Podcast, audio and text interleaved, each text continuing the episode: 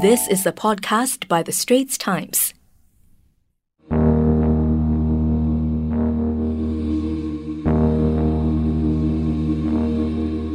A British serial killer in Singapore. A true story by Tan Ooi Boon. Part 2.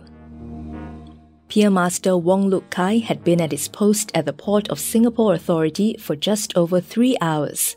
He expected a quiet day at work because things always seemed to move a lot slower after coming back from a break on Sunday. He was sipping his cup of coffee while looking at some reports when a distressed looking man dashed into his office. Sir, sir, human leg. There is a human leg in the sea.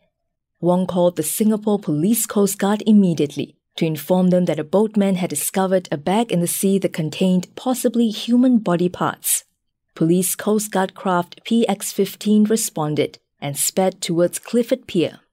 When they arrived at the scene, Pier Master Wong shouted across to the officers and began to point in the direction of a yellow buoy about 50 meters away. The bag is just over there. Do you see it? The officers acknowledged, and PX 15 began to cruise towards the object. As the vessel moved closer, waves tossed it up and down. An officer used a hook to lift the entire package onto the vessel. As soon as he placed it on the deck, the officer could see a human foot sticking out. There was something sinister about this find. Someone had wrapped the package which contained two human legs before they were thrown away in the sea.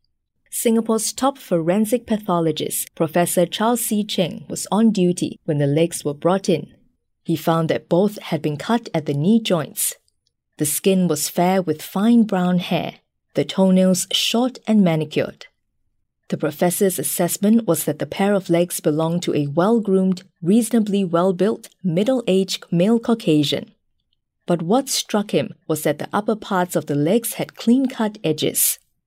Who could have the skills to do this? From his years of experience, he concluded that such cuts could only have been executed by an expert. This meant that the person who did this had good knowledge of the human anatomy, and he could be a doctor or a surgeon that the cuts were made with such mastery that they didn't even scratch nor damage the surface of the joints added another layer of mystery to the case.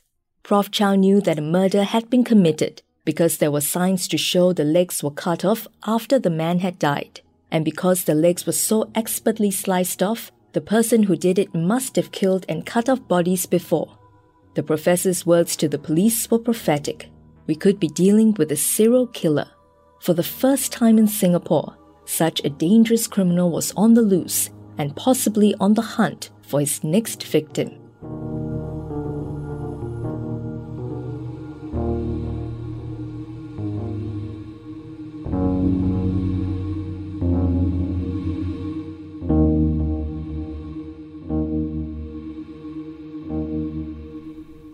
That was an SPH podcast by the Straits Times. Find us on Spotify, Apple or Google Podcasts, or streaming on Google Home. Do feedback to us at podcast at sph.com.sg. You can also check out more podcasts on various topics at the Straits Times and the Business Times online.